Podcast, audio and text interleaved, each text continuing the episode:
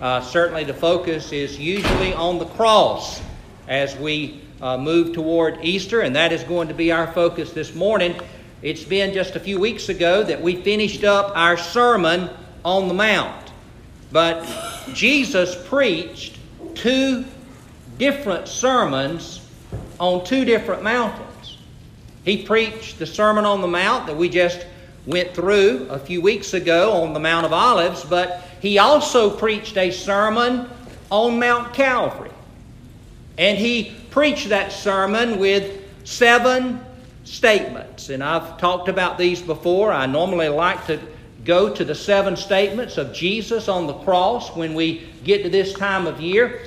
And I've shared some of these last words with you before, but I, as you know, I'm a student of history. I love history, and I, uh, some of my favorite last words were, and all of you students should remember Nathan Hale. Anyone remember Nathan Hale? I, don't embarrass yourself by not raising your hand. But uh, if you do, then uh, Nathan Hale was the great American hero of the Revolutionary War. And before he was hanged as a spy by the British, he uttered the famous words I only regret that I have but one life to give for my country. Some of you musicians and those that love music might remember uh, Beethoven's last words. Shame on you if you don't, but his last words that I found were friends applaud, the comedy is finished. Napoleon Bonaparte, the French emperor, his last word was recorded as simply Josephine. How romantic. And all the ladies, you know, a tear came up in their eye and they poked their husband and said, Is I, Am I going to be your la- last word? Is, you know, my, my name going to be on your lips? Boy, that elicited a few laughs back there. I, I won't ask why. You know, I, I love Civil War history, so I picked out a few last words from the Civil War uh, characters. One of them, Stonewall Jackson, uh, he was delirious with fever as uh, having lost an arm and uh, dying of pneumonia. And his last words were, Let us cross over the river and rest under the shade of the trees. Robert E. Lee, um, fallen in disrepute perhaps in recent years, but still one of my heroes. Uh, his last word, having suffered a stroke in 1870, uh, and uh, you know, and unconscious for a day or so before he passed away. But his last words were, "Strike the tent." And of course, let's don't out, leave out our northern brethren. Uh, General John Sedgwick, who was a Union commander in 1864, his troops called him Uncle John. He was about 60 years of age, well beloved by his troops. And uh, he was concerned about his men. They were dodging because there were some Confederate snipers about a thousand yards away. And they were not manning their guns. Every time a bullet would whiz by, they would duck. And that irritated him to no end. So he hopped up on top of the parapet and he said, Men, be ashamed of yourselves. While they couldn't hit an elephant at this, di-. he never finished. A Confederate a Confederate minie ball caught him right below the left eye. And those were the last words he ever uttered. You shouldn't have laughed at that, by the way. I see we have a morbid crowd here this morning. Horatio Nelson. I love our British cousins, and uh, uh, they have a great naval tradition. And one of their great admirals, uh, Admiral Nelson, having uh, defeated or in the process of defeating the French, and that's always fun to defeat the French. Uh, he said, Thank God I have done my duty. And on a more serious note, we're going to talk about the last words of Jesus, but there's also the last words of another great founder of a great religion, the Islamic religion, Muhammad.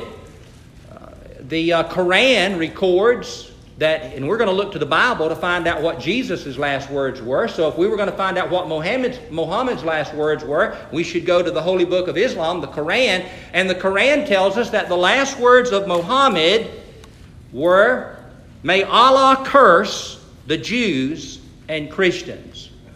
What a contrast. And we don't have time to go into that. I've preached on the difference between Islam and Christianity before, but you can look no further than the last words of the two, if you want to call them founders, of those two great religions. One, Mohammed, speaks of a curse. He calls upon his God to curse those that he viewed as his enemies, and that were those were the Jews and the Christians. And now we're going to look at the last words of Jesus. And the very first phrase that we're going to see, and of course, we're going to take all of the Gospels, and, and we're not going to turn to any specific Gospel, but I'm going to take verses from all four Gospels and harmonize and get the seven last statements of Jesus.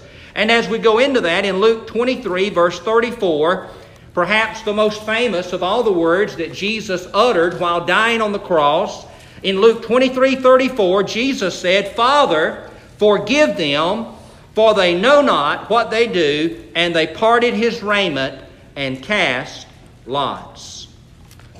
Mohammed pronounced a curse upon his enemies, and Jesus, while hanging on the cross, uttered a word of forgiveness. He had a prayer.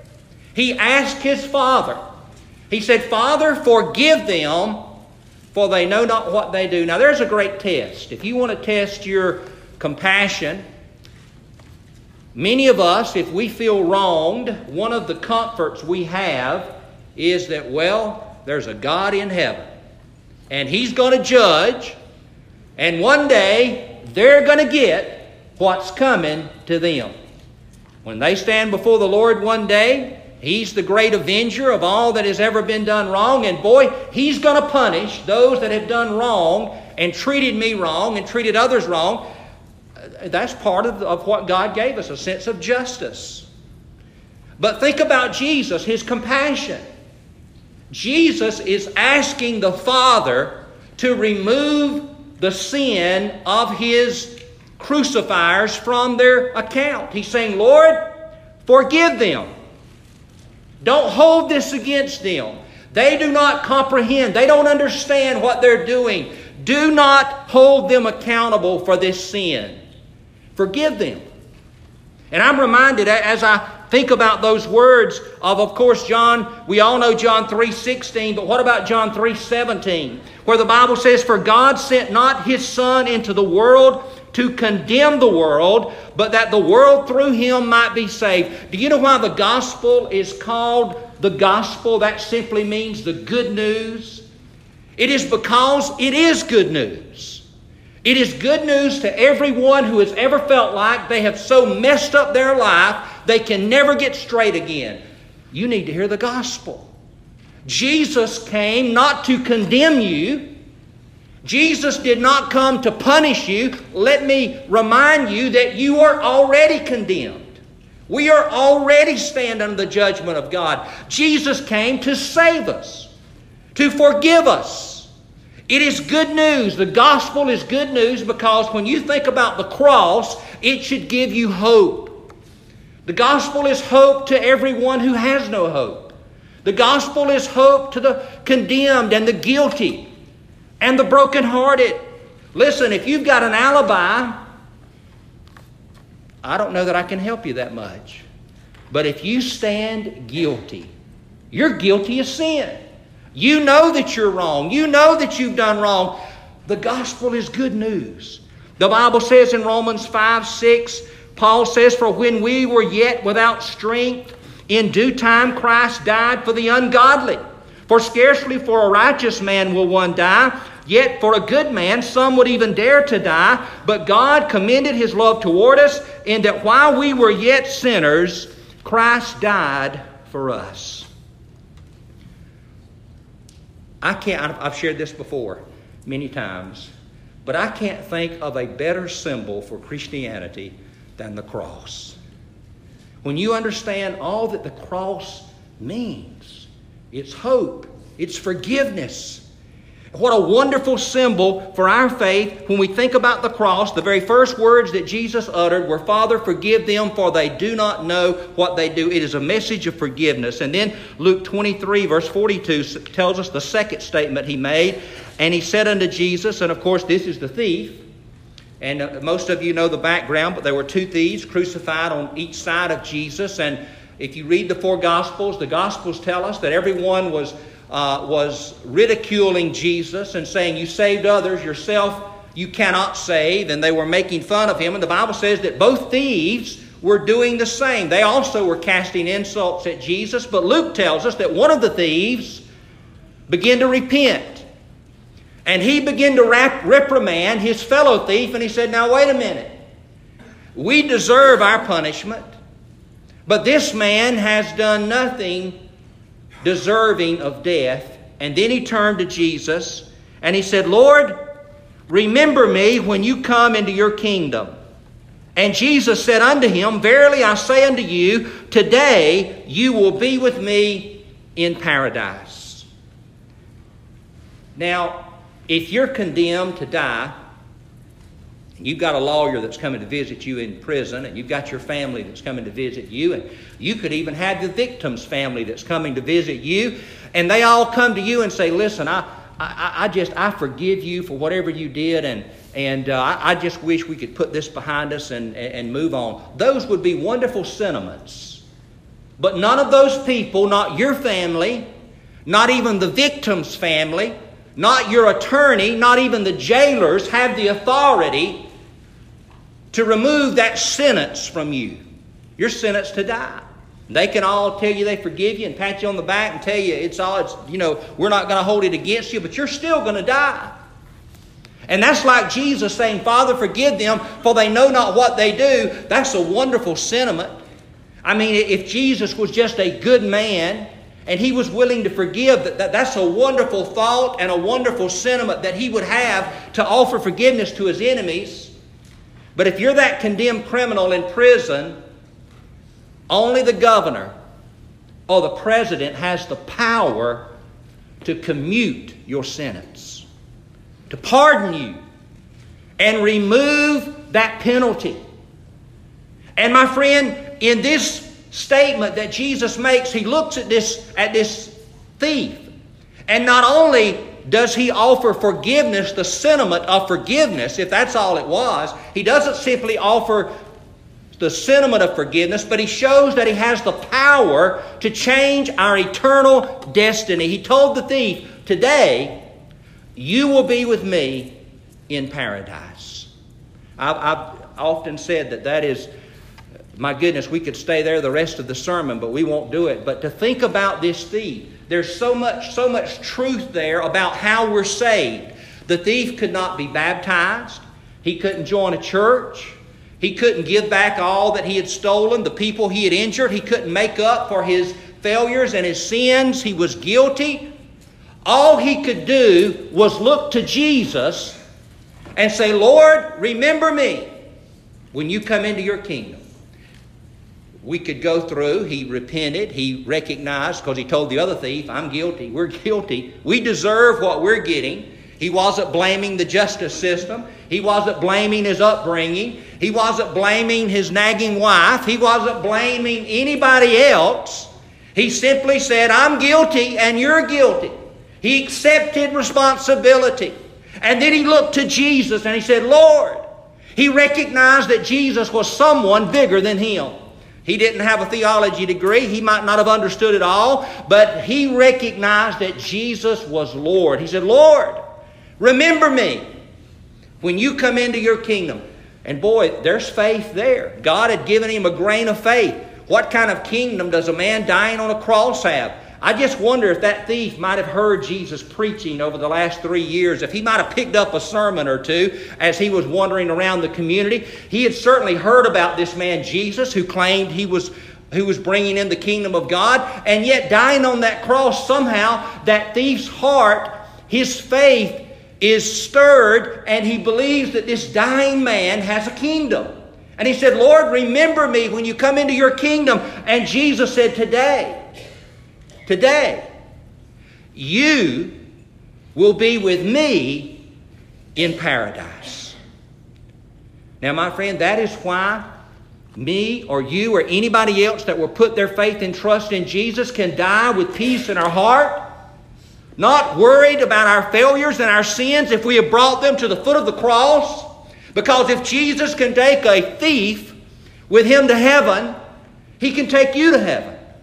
He can take me to heaven. He can take anyone who will bring their sins to the foot of the cross and cling to the old rugged cross and trust in Jesus and in Him alone, in His righteousness alone for salvation. My friend, that is what the thief did. And my friend, Jesus said, Not only do I have, do I offer the words of forgiveness, but I have the power to forgive. I have the power to redeem. I have the power to deliver. Not only from your sin, but from the judgment of your sin the consequences of your sin, Jesus says, I am going to deliver you. Well, the third statement Jesus made, John 19, verse 26. You know, all the disciples had abandoned Jesus except one, John. John the Apostle was the youngest of all the disciples. And we know that he was at the foot of the cross with the mother of Jesus and Mary Magdalene. And the Bible says, when Jesus therefore saw his mother and the disciples standing by whom he loved, and this, of course, is John recording this, and you know if you've studied the book of John, John never calls himself by name in his gospel, but when he refers to himself, he simply says, the disciple whom Jesus loved. And it, so there's John. He says, And the disciple standing by whom, whom he loved, he said to his mother, Woman, behold your son. And then said he to the disciple, Behold your mother. And from that hour, that disciple took her into his own home. Now, there's a sermon. Jesus is dying on the cross. He's bearing my sin and your sin. He's just saved the thief from hell and told him, You're going to go with me to heaven. But yet, somehow, in the midst of all of his agony and pain, he looks at his mother and he makes arrangements for her physical well being. He says, John, Mary's your responsibility now.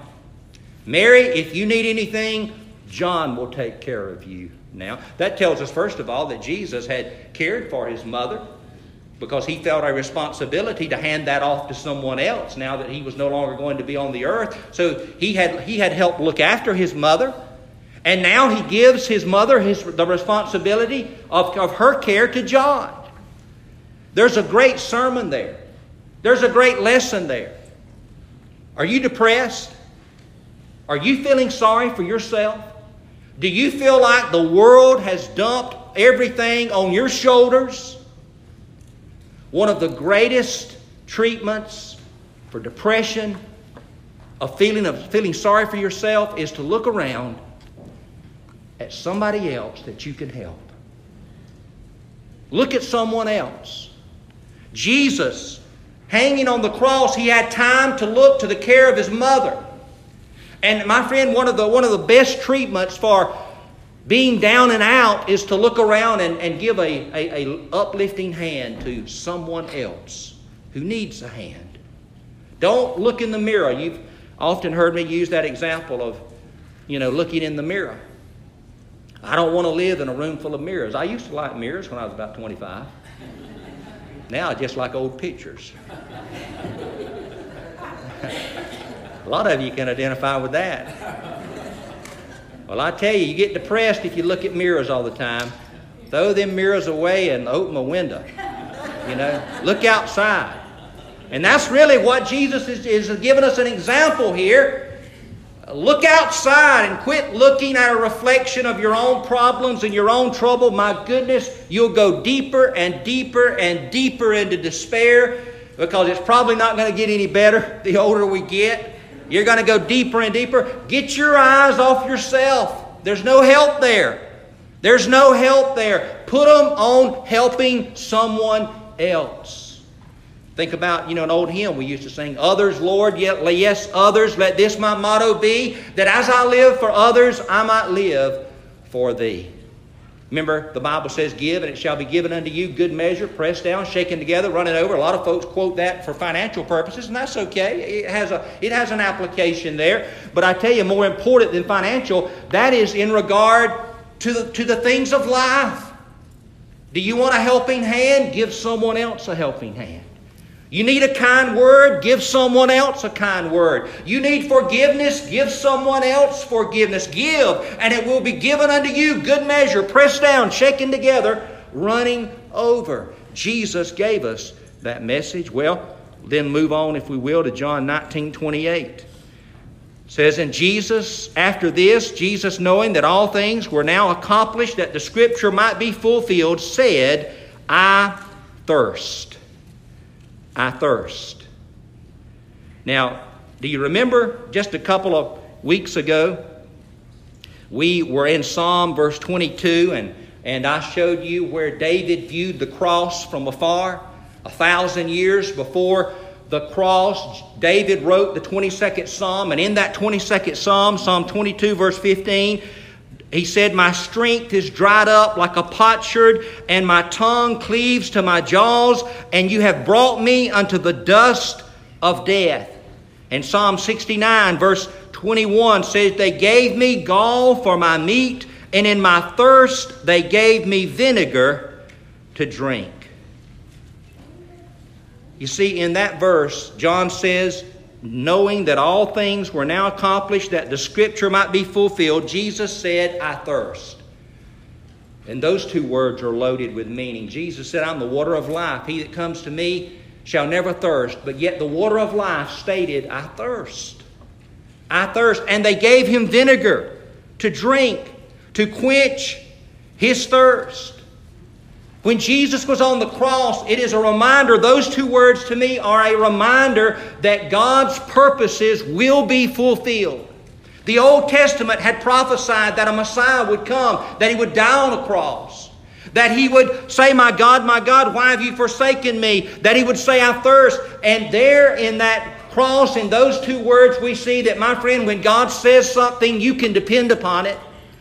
Standing on the promises, I cannot fall. When the hailing storms of doubt and fear assail, by the living word of God I shall prevail, standing on the promises. When God makes a promise in His word, it's going to come to pass.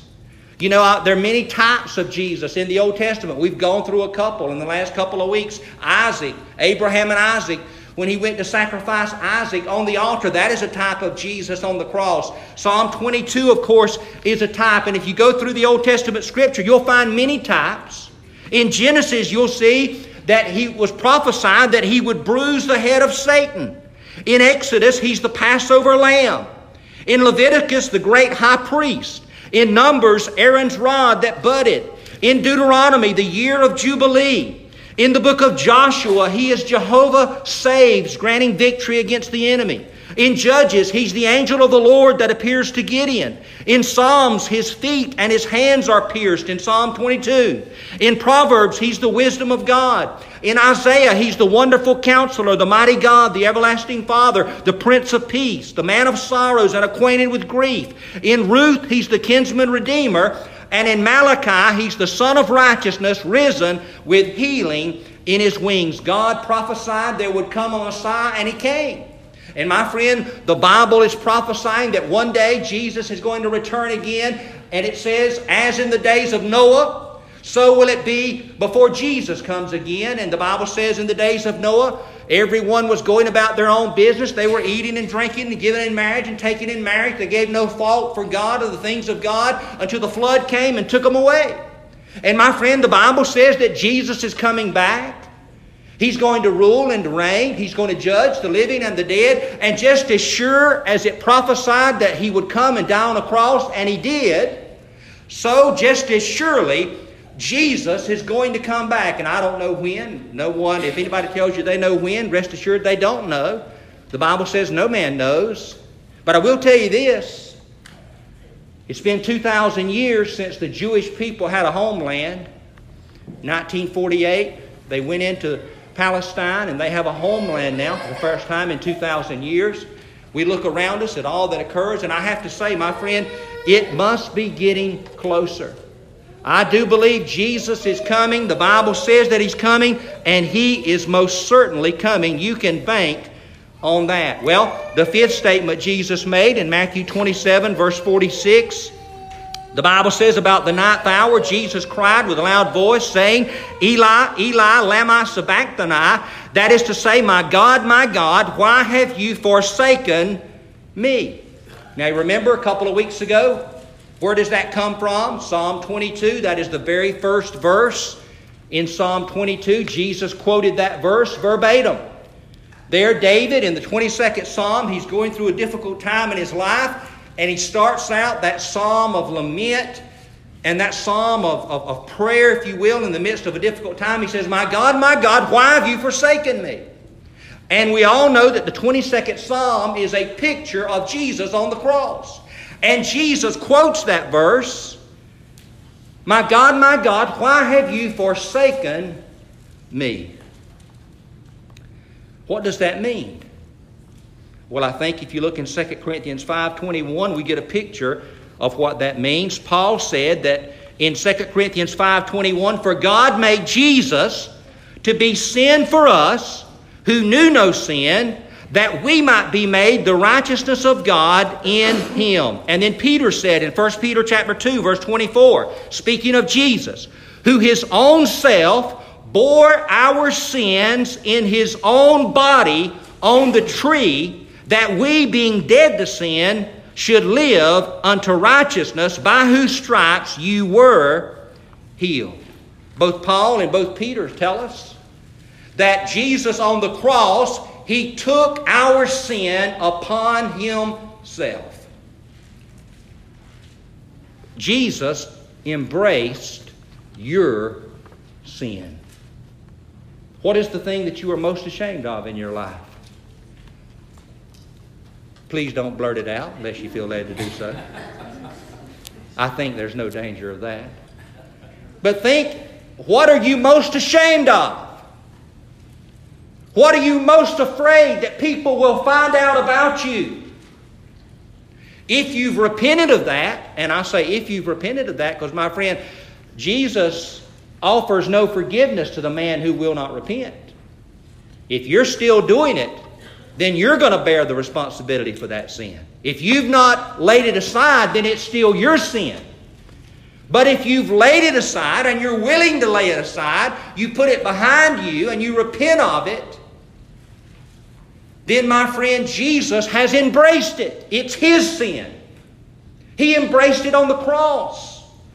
You no longer bear it. You've quoted this verse many times, the old hymn. I love it. My sin, oh, the bliss of this glorious thought. My sin, not in part, but the whole, is nailed to the cross, and I bear it no more. Praise the Lord, praise the Lord, oh, my soul. Why would you tote your sin when Jesus has borne it for you? Lay it aside, cast it down, leave it there. Take it to the cross and leave it there. Leave it there. Don't tote it. Don't keep it as your own. Jesus has borne its price. He's borne its penalty. He has borne its shame. He has borne the separation it warrants from God. That is why he said, My God, my God, why have you forsaken me? Because he was bearing my sin and your sin on the cross. Jesus paid it all. All to him I owe. Sin had left a crimson stain. He washed it white as snow. And boy, we could continue on that thought, but let's move on to the sixth and the seventh statement that Jesus made on the cross. And of course, these two statements are really almost together. Luke records one and John records the other. And no doubt Jesus uttered these statements very close together. These were the last statements that each of them record that he made. In Luke 23, verse 46, the Bible says, And when Jesus had cried with a loud voice, he said, Father, into your hands I commend my spirit. Father, into your hands I commend my spirit. It's over now. It's over, and Jesus is about to die. And he says, Father, into your hands I commend my spirit. We've all known the question, and I've shared this with you before, but who killed Jesus? Who killed him? The Romans were certainly they're a suspect, absolutely, because their soldiers And it was their political appointee, their political authority, that condemned him to die, that gave an order of execution, and gave orders to their military to take him out and crucify him. They physically nailed him to the cross. They made sure he was dead. They thrust a spear into his side. So the Romans physically crucified him. But did they kill him? What about the Jews? Through the centuries, some with ulterior motives have used the crucifixion of Jesus to be anti Semitic, to say the Jews killed Jesus. Was it the Jews that killed Jesus? Well, certainly they are a suspect because it was their religious leaders who were jealous of Jesus and who arranged and conspired to report him to the Roman authorities and to prepare a case against him, to frame him, if you will, so that he might be found guilty of some crime punishable by death. They said he claims to be a king. He's leading a rebellion against Caesar. He deserves to die. Or maybe it was you and I. Certainly, we could argue that it was our sins that nailed Jesus to the cross. It was our sins that sent him. He came to die for our sins. I think I've shared this story before, but I enjoyed reading it many years ago. A Baptist preacher of the last century, Dr. R.G. Lee. You can look him up on Google. He was a, been dead for many years now, but uh, he was a great preacher of the early 20th century, a Southern Baptist preacher. And he took a trip to uh, the Holy Land at one time, and he was up on Mount Calvary. They were showing him where Jesus had been crucified or where they believed the location was. And, and uh, the guide said, Has anyone been here before? And R.G. Lee, you can listen to some old tapes of him, had a real southern accent. He says, I have. He said, Really, sir? When were you here? 2,000 years ago. He said, I was here. He said, And I helped nail him to the cross. 2,000 years ago. Well, I understand his sentiment, and certainly we could all join in that sentiment. It was our sin that sent him to the cross. But I tell you, it was not the Romans that killed Jesus, it was not the Jews that killed Jesus. It was not even you and I that killed Jesus with our sin. The Bible answers. As a matter of fact, Jesus himself points his finger at the guilty party. The one who died, the murdered, the murdered himself, is the one who points his finger at the one who is guilty. He says in John 10 17, Therefore does my Father love me, because I lay down my life, that I might take it again. No man takes it from me, but I lay it down of myself. I have power to lay it down, and I have power to take it again. This commandment have I received of my Father. And if that were not enough evidence, and the writer of Hebrews says in Hebrews 9:14, how much more shall the blood of Christ, who through the eternal Spirit offered himself without spot to God. So, my friend, who killed Jesus? Nobody. Jesus said, No man takes my life from me. I lay it down of myself. I have the power to lay it down and I have the power to take it up again. The Romans didn't kill, they did not have. Do you remember what Jesus uh, told Pilate? Remember when Pilate got very disturbed? Pilate was a man of authority. He was used to having condemned people stand in front of him. And most condemned people, if you're in front of someone you know has the power to set you free or to condemn you to death, you're going to have your eyes looking straight at their eyes. Anything they ask, you're going to say, Oh, yes, sir. Yes, sir. Absolutely. You know, you're going to be very attentive. You want to give your story. You want to make your case known. And Pilate got so uh, disturbed with Jesus, he would ask Jesus a question, and Jesus wouldn't even look at him. He wouldn't answer him. Pilate said, remember, remember Pilate, I'm paraphrasing here, he says, Why don't you answer me? Don't you know that I have the power to set you free or to condemn you? And remember, Jesus said, basically, you, you have no power over me. You have no power over me except that that the Father allows you to have. No man takes my life from me. The Romans didn't have the power to kill Jesus. The Jews didn't have the wisdom to kill Jesus. You and I didn't have the power to kill Jesus. Jesus laid his life down of himself.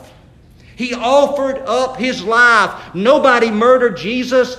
He gave his life.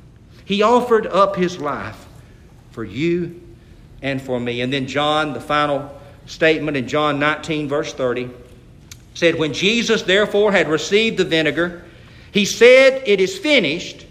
And he bowed his head and gave up the ghost. Now, many of you know that, of course, the Greek word that we translate into three words, but, but the original word is a Greek word called tetelestai. And it was a word that simply meant finished, completed, done. If you look up some old documents that they found, they found when a servant would complete a task for his master, he would return and he would utter that word, tetelestai, done, finished. Interestingly, when the priest would inspect an animal prepared for sacrifice, and he found that animal to be pure, he would utter that word. He'd look at that lamb, he'd feel of it, be sure it had no problems, he was, it was okay to be sacrificed. He would say, Tetelestai, completed. Okay, finished, done. It, it's good to go. An artist, when an artist would complete his work of art, he would step back, admire his work, look at that beautiful painting he had made, see no imperfection, nothing that needed to be added, and he would say, Tetelestai. Complete. Nothing to be added. And I love this one. An accountant, and they've actually found documents from that period of time when an account was paid in full. Someone owed a debt, and that was paid. They found written across that debt this word, tetelestai. Finished. Paid in full. Nothing else owed. And the last one, the last time that, or, or, the last way this word was used that I understand, was when a warrior had won a battle and returned to his commanders, he would utter that word to signify the battle was over and the victory had been won. Tetelestai. The enemy is finished. The battle is over. It's complete. It's done. And my friend, that phrase, it is finished. What a wonderful phrase for Jesus to end his work on the cross, to end his sermon on Mount Calvary with. It is finished. If you bring your sin to Jesus, you turn your back on your sin, you repent of your sin, you bring it to the foot of the cross, you confess it, you lay it down, don't take it away. It's finished. It's over. Jesus has paid for it. Are you worried about the future? Jesus is in charge of the future. It's over, it's finished. Take that word with you. It is finished. Jesus has completed the task. I'm going to ask our musicians to come and prepare us a hymn of invitation. Jesus' second sermon on the Mount, the sermon not on the Mount of Olives, but the sermon on the Mount Calvary. In that sermon, he uttered these seven statements statements from his heart as he hung there dying, statements of love, statements of forgiveness, statements of power, statements of truth and of promise, and finally a statement of completion. Whatever it is, Jesus paid it all. It's all paid. We don't have to pay anymore. Jesus did it all for us. If you're here today, maybe the Holy Spirit is stirring your heart. Maybe you've never con- con- given your life to Jesus, you've never confessed Him as Lord and Savior, I invite you to come. I'll be glad to pray with you. Maybe you just want to come pray about a burden that's on your heart. You just obey the Lord as we stand and sing.